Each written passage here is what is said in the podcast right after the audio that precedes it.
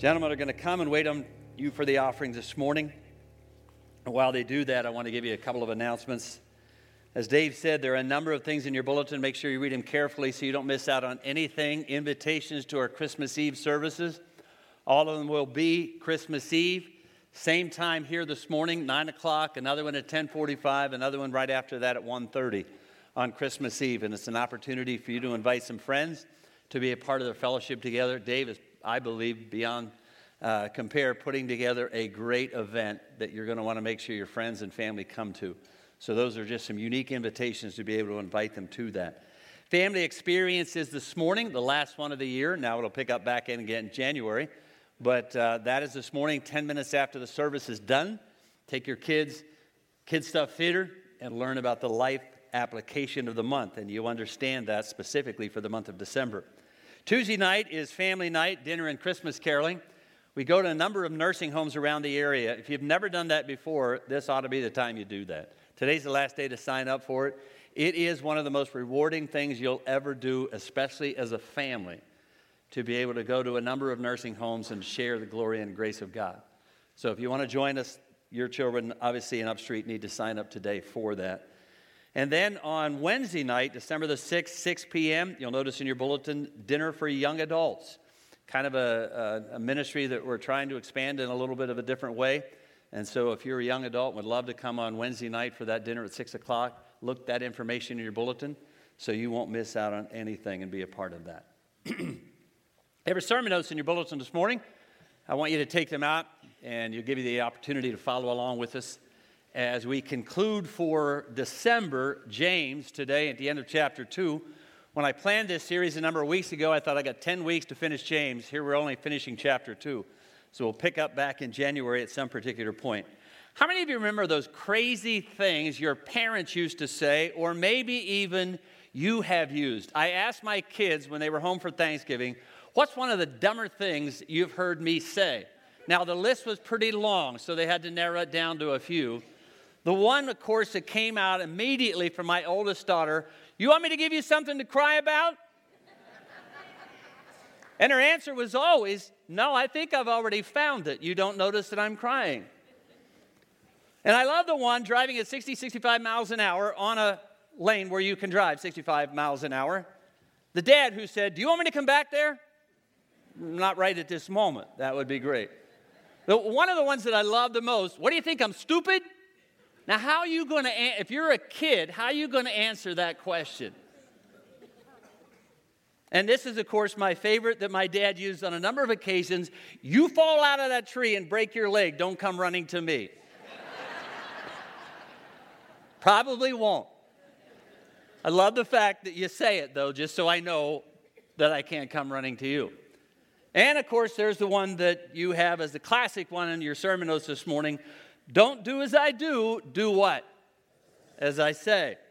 James, who we've been studying over the last few weeks, would totally disagree.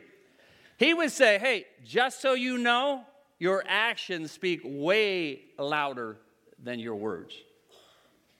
I got to believe at some point or the other you've heard an actor or a football player or some kind of a high-profile person mention their relationship with God in some acceptance speech, and you find yourself wondering, are they believers?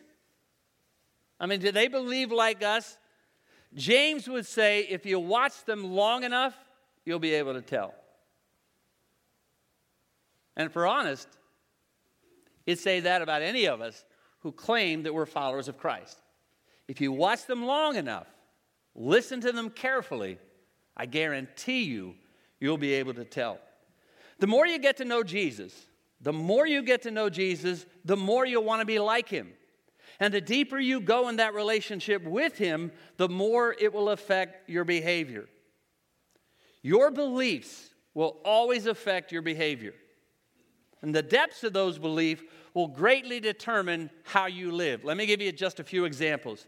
If you believe that truth is found in the Word of God, if you believe that truth is found in the Word of God, you'll what? You'll read it. You'll spend time in it.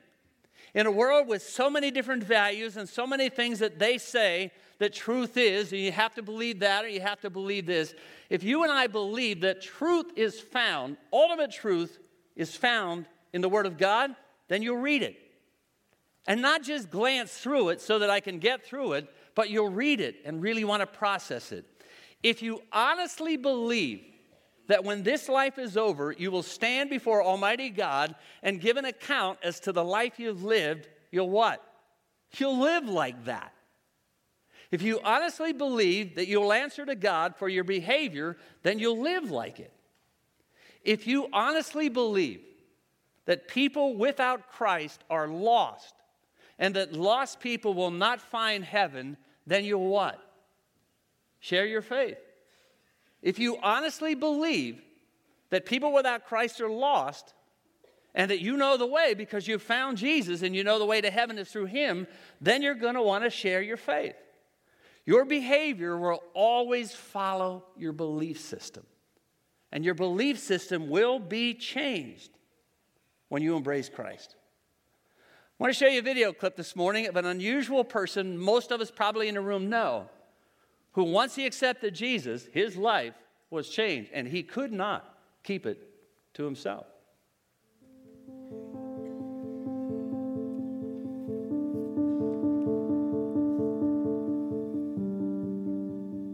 Nine in our family.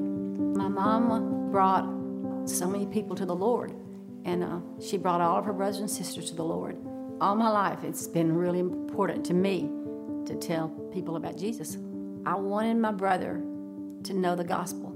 I knew he was so strong, I mean, and, and a leader. He was going to lead you, either good or bad, but he was he was going to lead. Well, I needed some help, and I knew who would be that help. Would be Bill Smith. I just started asking him to come. I said, I want you to meet my brother. And I went in and started talking to him. It was one of those occasions where we both liked each other. And so then when we finished the, the, the, the study, uh, we took him down and baptized him. He's the same Phil, except the Holy Spirit's in him. I praise God for what he's doing for the Lord's kingdom. It changed their lives. It changed Kay's life. It changed their kids' lives. I mean, it was like, it's just, it was unbelievable to, to watch. It was like a miracle. And it's just, you're just watching this total change. And no one comes to his house and leave, and they don't leave without knowing, without hearing the gospel. My life before Jesus. My problem at twenty-eight, I didn't know what my problem was. That was the problem. Before I met Jesus, I didn't know that Satan controlled me. I didn't know that. In a moment of weakness, or maybe on God's part, I sat down, and what I heard, the good news about Jesus, stunned me. I said, let me get this right. Freed from Satan, freed from sin, freed from guilt. Whew, that's a big one. Peace of mind. Freed from law. You don't have to be perfect anymore. And finally, free from the grave. That's what Jesus does. I'm thinking, uh, that'd be a home run. I'm rich, and I'm somewhat famous. But neither one of those things can remove my sin or raise me from the dead. They can't help me at all. Therefore, I prioritized Jesus and the blood he shed for my rotten sins and the resurrection. I am thankful to the Almighty for rescuing me from that hell hole. Never arrived, but I'm a lot better than I was. So from there, since I had heard it, I thought, well, one thing's for sure, I'm going to try my best to make sure that all these poor souls weren't in the same shape I was in. If it's up to me, I'm going to make sure they know at least the story about Jesus. I'm going to try to get it in their ears if they'll listen. Amazingly, tens of thousands have responded in a positive way to Jesus, the Son of God. Therefore, I take them one at a time, try to help them, I was up to twenty-eight. I'm now sixty-nine, one year shy of seventy. So I've been at that for about the last forty-one years. I got to believe most of us know who he was, or at least at some point have seen Duck Dynasty or know Phil Robertson's story. What's fascinating about that is his sister-in-law, who said, I know he was changed. I mean, it was obvious. You could see the change. When he accepted Christ, he was changed. It was evident. It was obvious. And then, obviously, he shared his story. And the end of that context, he's essentially saying this, this is too good to keep. It's changed my life. It's too good to keep. And you want to share it with everyone you know. So if indeed you believe truth is in the Word of God, you'll read it. If indeed you believe we will answer to God for how we live the life He's given us, then we'll live like it if we honestly believe the truth is found in the Word of God. People without Christ are lost, then we're going to share our faith. Your beliefs will always dictate and determine your behavior. It won't be perfect, but it will impact in a very significant way the life that you live. James would say your beliefs will determine your behavior. Your faith in Christ will affect your lifestyle. You won't want to keep what you found in Jesus to yourself. Let's read the text this morning as we conclude chapter two. James chapter two, verses fourteen to the end. I won't read it all, but I'm going to read a significant piece of it. What good is it? Now, he's built a case on who Christ is and what he does and the fact that in Christ your life will be changed, all right? What good is it, my brothers and sisters, if someone claims to have faith but you don't see it? There's no deeds. Can that faith save them? Suppose a brother or sister is without clothes and daily food, and one of you go to them and said, go in peace, be warm and be fed, and you do nothing about their physical needs? What good is that? In the same way, faith by itself, if not accomplished or accompanied by action, is dead. Now, someone will say, you have faith, I have deeds. Show me your faith without deeds, and I'll show you my faith by my deeds. You believe there's one God? Good. Even demons believe that, and they shudder. You foolish person, do you really want evidence that faith without deeds is useless? And then he goes on with two examples of two people who couldn't be more different from one another. Neither one who were perfect. Very few would have ever put them in the same context, let alone the same paragraph. And then he concludes in verse twenty-six by saying this, as the body without the spirit is dead, so faith without evidence, without works, without what I can see, is dead. This is an incredibly powerful and for some a difficult section of Scripture. A lot of material, but I really believe that when we fully understand what he's saying in the last couple of weeks, it will change our lives.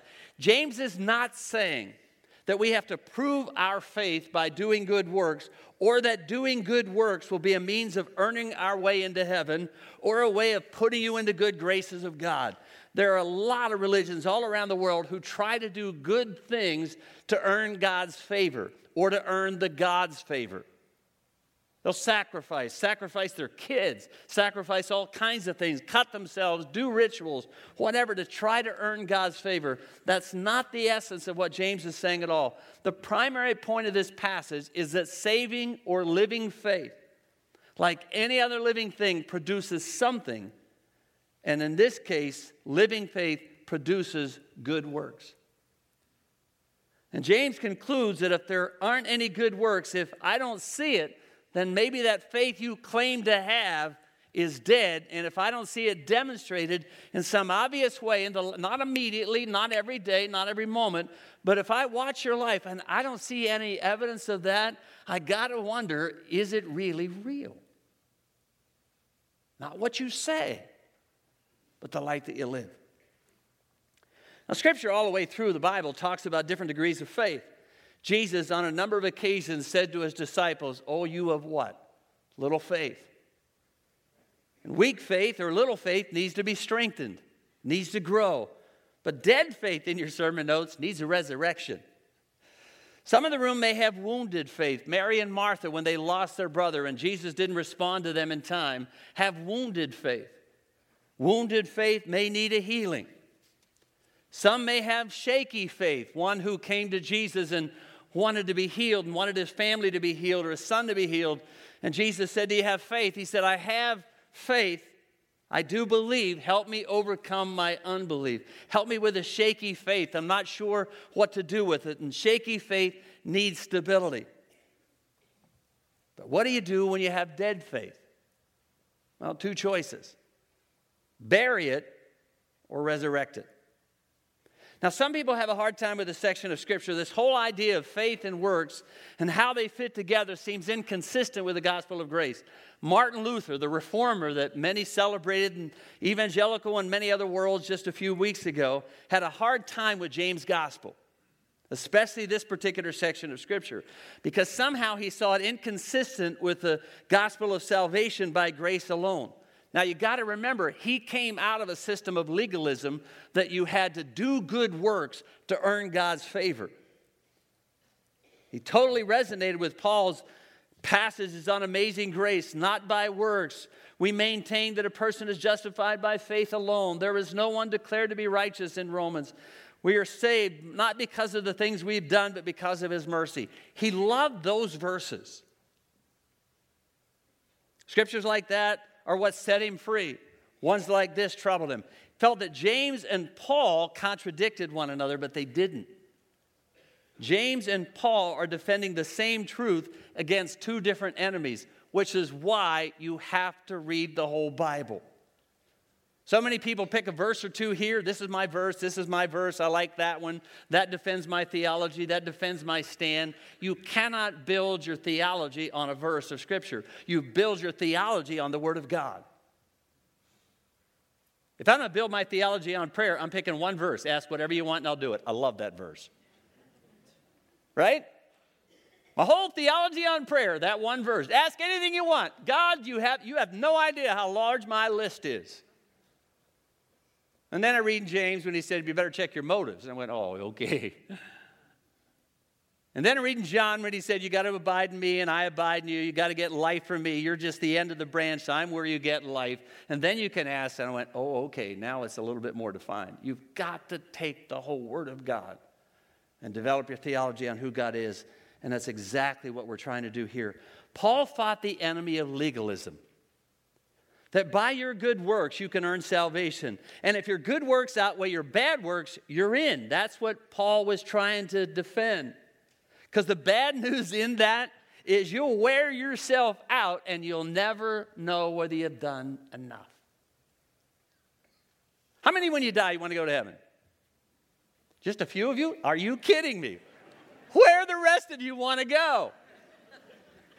How many of you, when you die, want to go to heaven? All right. You don't have to feel free.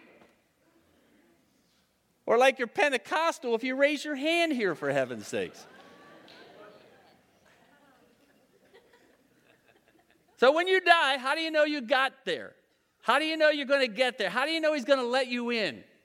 What do you think the standard answers when I ask that question all the time are? Well, I'm hoping my good works outweigh my bad. I'm hoping I've done enough. I went to church. I gave money. I gave money in the offering plate. I was there almost every Sunday. I went to C A C. Certainly that counts for something. Right? And the list is endless. And I've asked this question for the last forty-five years. And I get all kinds of answers. I've asked it to religious people. I've asked it to non-religious people. And this huge array of answers are enormous. All of them are, I've done this, I did that, I said this, I went there, on and on the list goes. And, and the problem is, I'm imperfect, God is perfect, I want to go to heaven, and I can't get there by my imperfection, but boy, am I going to try. So I go to church, I'll teach a class, I'll give some money, I'll attend, I'll pray, I'll read the Bible, all of those kind of things in an effort that somewhere along the way, all of my good stuff outweighs my bad. And the problem with that is, number one, you'll wear yourself out because you're trying to try. And secondly, you'll never know for sure that if all of those things are what he expects. And so let me just tell you now, they're not. What does he want? And what is the answer as to why he would let you in? I've surrendered my life to Jesus Christ. I've given my life over to him, and he's controlling my life. And I'm pretty sure, Jesus, you could tell. That's what Paul was trying to deal with, is that they were constantly trying. They understood, they clearly understood that it was by grace that they've been saved through faith, not of themselves, and they knew they've all sinned and come short of the glory of God, and the wages of sin is death, but God demonstrated his love while we were sinners, he died. They understood all of that. Problem was, Paul wasn't addressing another issue. He was addressing this issue of legalism. James was saying, look, I understand all of that, but now I'm dealing with people who just simply spew the words, and there's no evidence of that. And so he's writing to that group dealing with that issue, because some believe that it really doesn't matter as long as I believe. And James says that's not true. As not true over here, that by your works you're going to get into heaven, this isn't true either. That just simply saying you believe isn't enough. I've got to see evidence of the lifestyle change. That's why you know that it really has taken place, because what you do reveals whether or not you have living faith. Because living faith, by virtue of what it is, produces life. James is confronting those who believe that you can have that belief but see no difference in their lives at all. The most natural evidence of living faith is what you see. In your sermon notes, the most natural indicator of the life of Christ in you is the life of Christ coming from you. The most natural indicator of the life of Christ in you is the life of Christ coming from you. How do you tell when someone's faith is dead? Simple. No signs of life. Even demonic faith has indications of life. At least they show fear. James is saying faith without some signs of life is dead. If you and I got together this afternoon, went down to Digger Young's place and went into the morgue, and there was a dead body laying there, you don't have to be a doctor to know it's dead. Right? It's dead. If you're not sure, hook up a monitor to it. No signs of life. It's dead. But how do you tell when it comes to determining whether or not someone is spiritually dead? You can tell when they're physically dead, but how do you tell spiritually speaking? Physically dead people don't talk. If they do, you probably won't stay in the morgue very long. But spiritually dead people, boy, they can talk. So how do you tell? Three indicators here that I want to share with you this morning. Dozen different ways. I'm not going to be able to do them all this morning. I just want to stay with James. How do you tell? James says, let me give you a couple of clues. Empty words. Empty words. Phony compassion. And shallow convictions. First indicator, empty words. They talk the talk. They just don't walk the walk. Instead of words that build up, they tear down. In case you're not sure what that one means, he said, I'm going to spend a whole chapter. Number three, chapter three. Telling you what that one looks like. Instead of building up or encouraging, the tongue has the power to give life or to give death. And it just isn't there. The words are shallow. What you do is a far clearer indicator of what you believe than what you say you believe. Titus one sixteen, if it's not your sermon notes, write it down there somewhere. They claim to know God, but by their actions they deny that. Second indicator, phony compassion.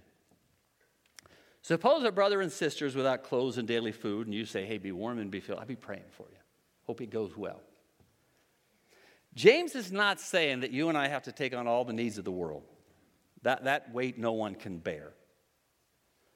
It's just being aware of those around you and, and caring naturally, not because you're supposed to, but because you want to, and in some cases, you don't even notice that you're doing it. It just becomes a natural outcoming of who you are and your relationship with Jesus. You recognize, as Phil said, all that he's done for me. I love his list of things that, he, that he's done. Because of all of that, I just want to, it just comes out naturally. Not because you have to or you're supposed to, but it just is there. And it, and it exudes out of that. It, it may be those you have relationships with, brother or sisters, not that you're actually related to your brother or sister, but the people you're connected to in some way or the other. James is confronting the difference between saying and doing. Saying you care without some sort of behavior that indicates you do is just kind of useless, he would say. Brennan Manning, one of my favorite authors, in his book Abbott's Child, Abbott's Child, if you've never read it, you have to. He said, the Christian life is a concrete, visible, noticeable way of living in this world by daily choices consistent with your faith. The Christian life is lived out in a noticeable way in this world by daily choices that are consistent with living faith. Consist- commitment that isn't visible in some way, maybe just an illusion. Jesus confronted that constantly, all the way through the New Testament, by dealing with people who were religious, but no essence of a relationship. And it was pretty obvious. It's not what you say you believe, it's how it's lived out in your daily living. And I'm telling you, others notice. Third indicator is shallow conviction. Someone will say, you have faith, I have deeds. Let me show you your faith without deeds, and I'll show you my faith by what I do. Now, good works can be done without the life of God in you. I know a lot of people who are non-believers who do good things. What James is saying here is that you cannot have the life of God within you without it coming from you. You all, at some point or the other, somebody you've been around at times who doesn't know Jesus is nicer than some of the people you know who know Jesus. Nobody here in this room. But I got to believe that every once in a while you've run into someone who doesn't know Jesus who seems nicer than some of the people who claim to know Jesus. I won't even ask you to raise your hand on that one. Right?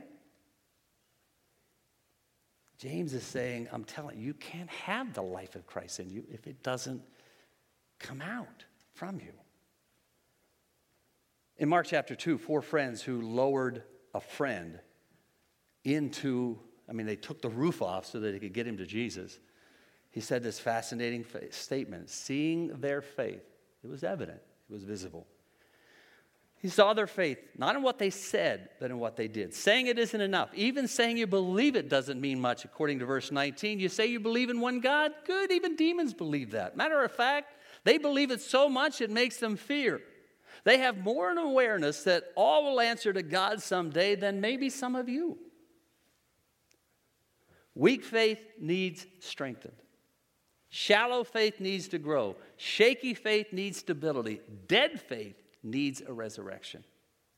Dead faith needs life put into it, or you'll die without any faith. And believe me, you don't want to die without faith. So how do you tell if your faith is alive? Let me show you some trees. How do you tell if your faith is alive? When you look at these trees, you know what they are? They dead or alive? You're not sure. Now look at them. Now you can tell, right? Weren't sure before. They all looked dead, but you weren't really sure. There was no signs of life. There was no leaves, no fruit, no evidence. But now when you see it, you say, okay, yep, I get that. They're alive. They've got evidence. I can see that. Oh, it's easy to tell the difference between a dead tree and a living tree, right? Signs of life. Once you see it, you not only know what kind of tree it is, you can tell whether it's alive or not. James said, what good is it if you claim to have faith and it's not evident? I can't see it. Can genuine, authentic, real faith in Christ find expression in a confession of right doctrine? Practically speaking, can you get all emotional, even mellow during a worship service in here and have it not affect your life out there? James would say, no. If what we sing and what we say and what we believe and, and all of that only impacts us in here, and there's no evidence out there, he said, I got to question whether or not what you say you have is real.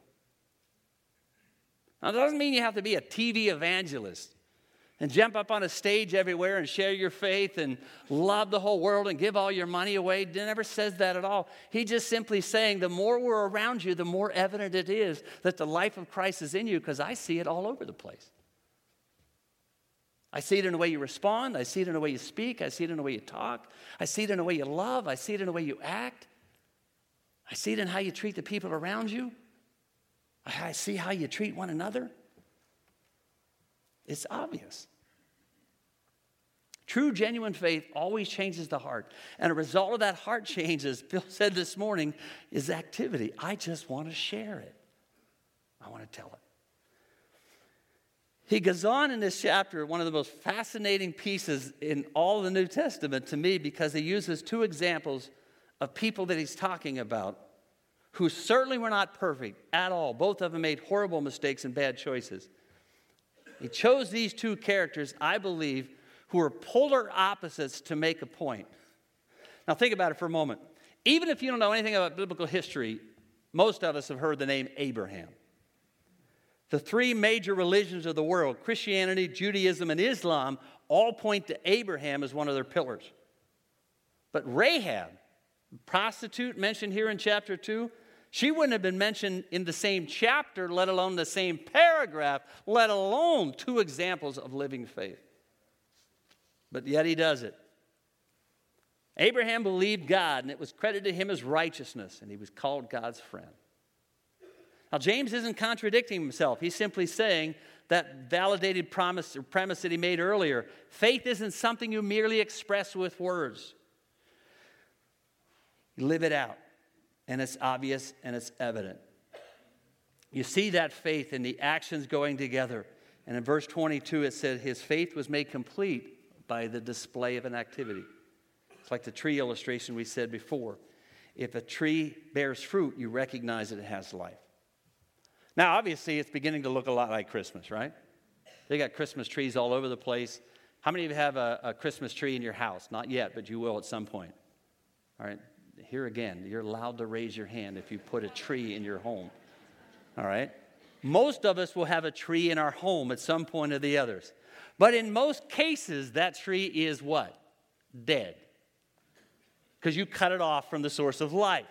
Now, I get it. Sometimes, every once in a while, they'll dig one up and, and take it in their home and put it in a big barrel or a bucket of some kind so they can go back out and plant it because they're tree huggers and all. It's great.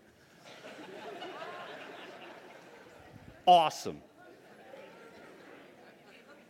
I go to Cypress Tree Farm, whack that thing down, put it in a stand, and I know beyond a shadow of a doubt it's dead. It's been cut off from the source of life.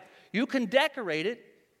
You make it look really pretty. Boy, I'm telling you, is there an illustration in there somewhere about spiritual things? You know, look good, shine it up, put a lot of decorations on it, lights on it. I love Jesus. You know, and all those kinds of things. It makes it real look pretty, but if you leave it in your living room till Easter, you'll know it's dead. It'll be dead all over your floor. Right? How do you tell whether someone who raises a hand, says a prayer, signs a card that their faith is real? James would say, watch their life. You'll be able to tell. And if you can't tell, let's go back to that original decision and help you better understand the decision you've made. God comes to Abraham and said, look, I want you to trust me with everything you have, the most valuable thing you have, your son. And I want to see if you trust me enough. Because all I've made to you, Abraham, is promises. All I've ever made to you is promises. Someday your family's going to be so great, it'll be the, bigger than the sands of the sea. You believe that? Because it's all promises. How many of you have been to heaven and come back? You can raise your hand. I mean, we'll be all right with that. Not a one of you been to heaven when you... But you believe you're going to go there? Well, you ever been there? No. But you believe, right? And that belief impacts your behavior and your theology and your understanding of death and life and all of those kinds of things.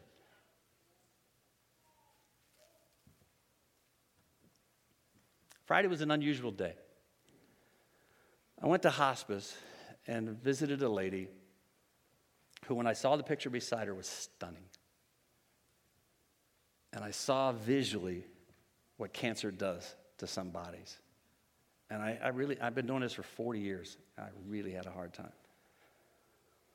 But when I listened to her and I listened to her husband, and their unbelievable faith that the moment she leaves this world, she'll see Jesus face to face.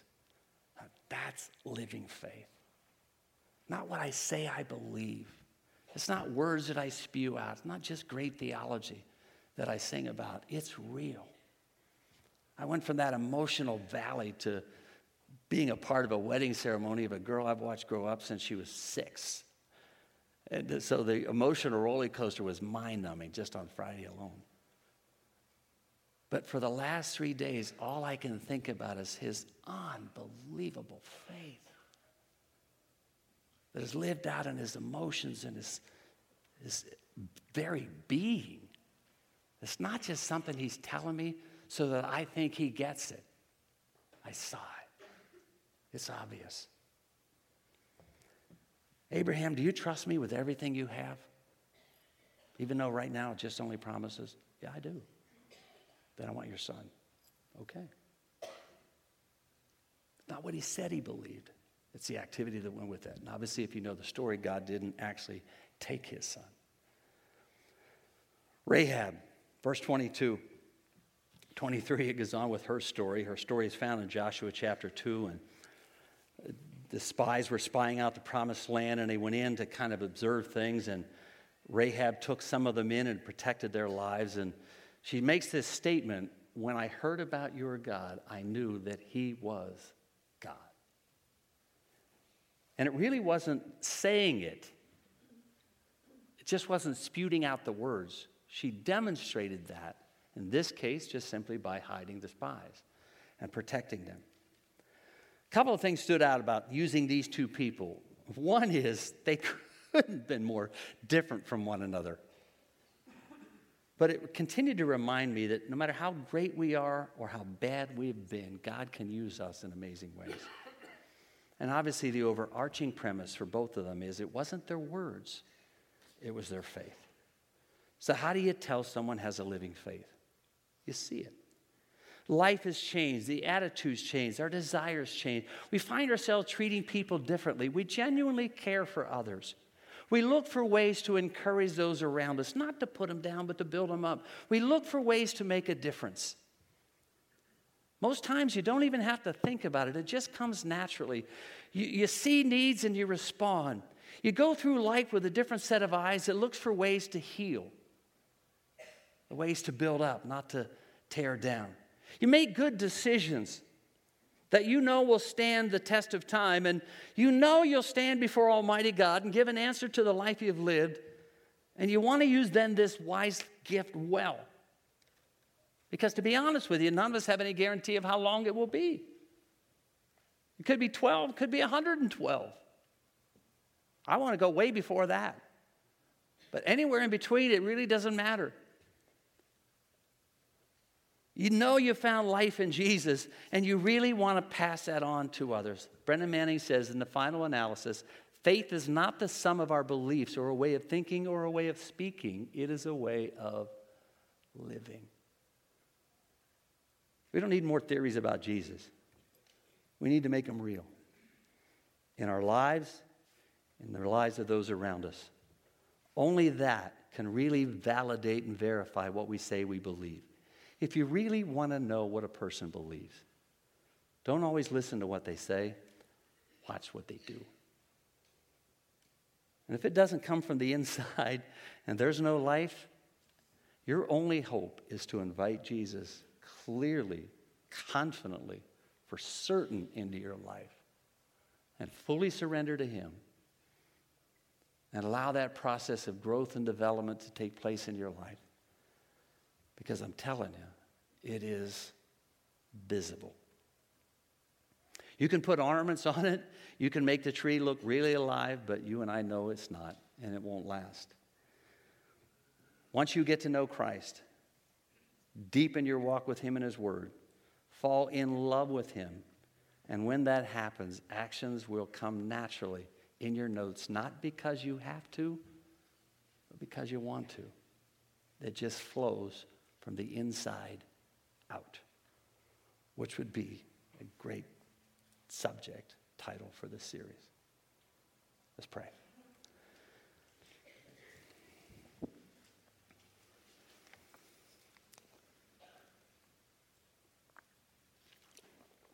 Father, your word is so powerful. It paints portraits that are obvious and evident. I love the fact that I don't have to wonder what you're trying to say. I don't have to try to figure it out. You're pretty clear. And so for this, my C A C family who sits here this morning, I pray, oh God, in the name of Jesus, that the people around him recognize the changes within them and they understand how to flesh that out and how to live it out. Help us to help each other in that journey. If there's somebody here this morning who really honestly can honestly admit, you know what, it doesn't matter whether I'm perfect or not or any of that stuff, but I just, I'm not really sure. I'm hearing you talk this morning and I, well, I'm just not sure. I remember somewhere along the way I, I signed a card, I, I, I raised my hand at a service, but if I were really honest and if I were to ask my family, they wouldn't see a difference. Would you pray for me? Would you have the courage this morning? If you can keep your heads bowed, that'd be awesome, but if you have the courage this morning, could you raise your hand and tell me you're one of those people? Okay. Anybody else?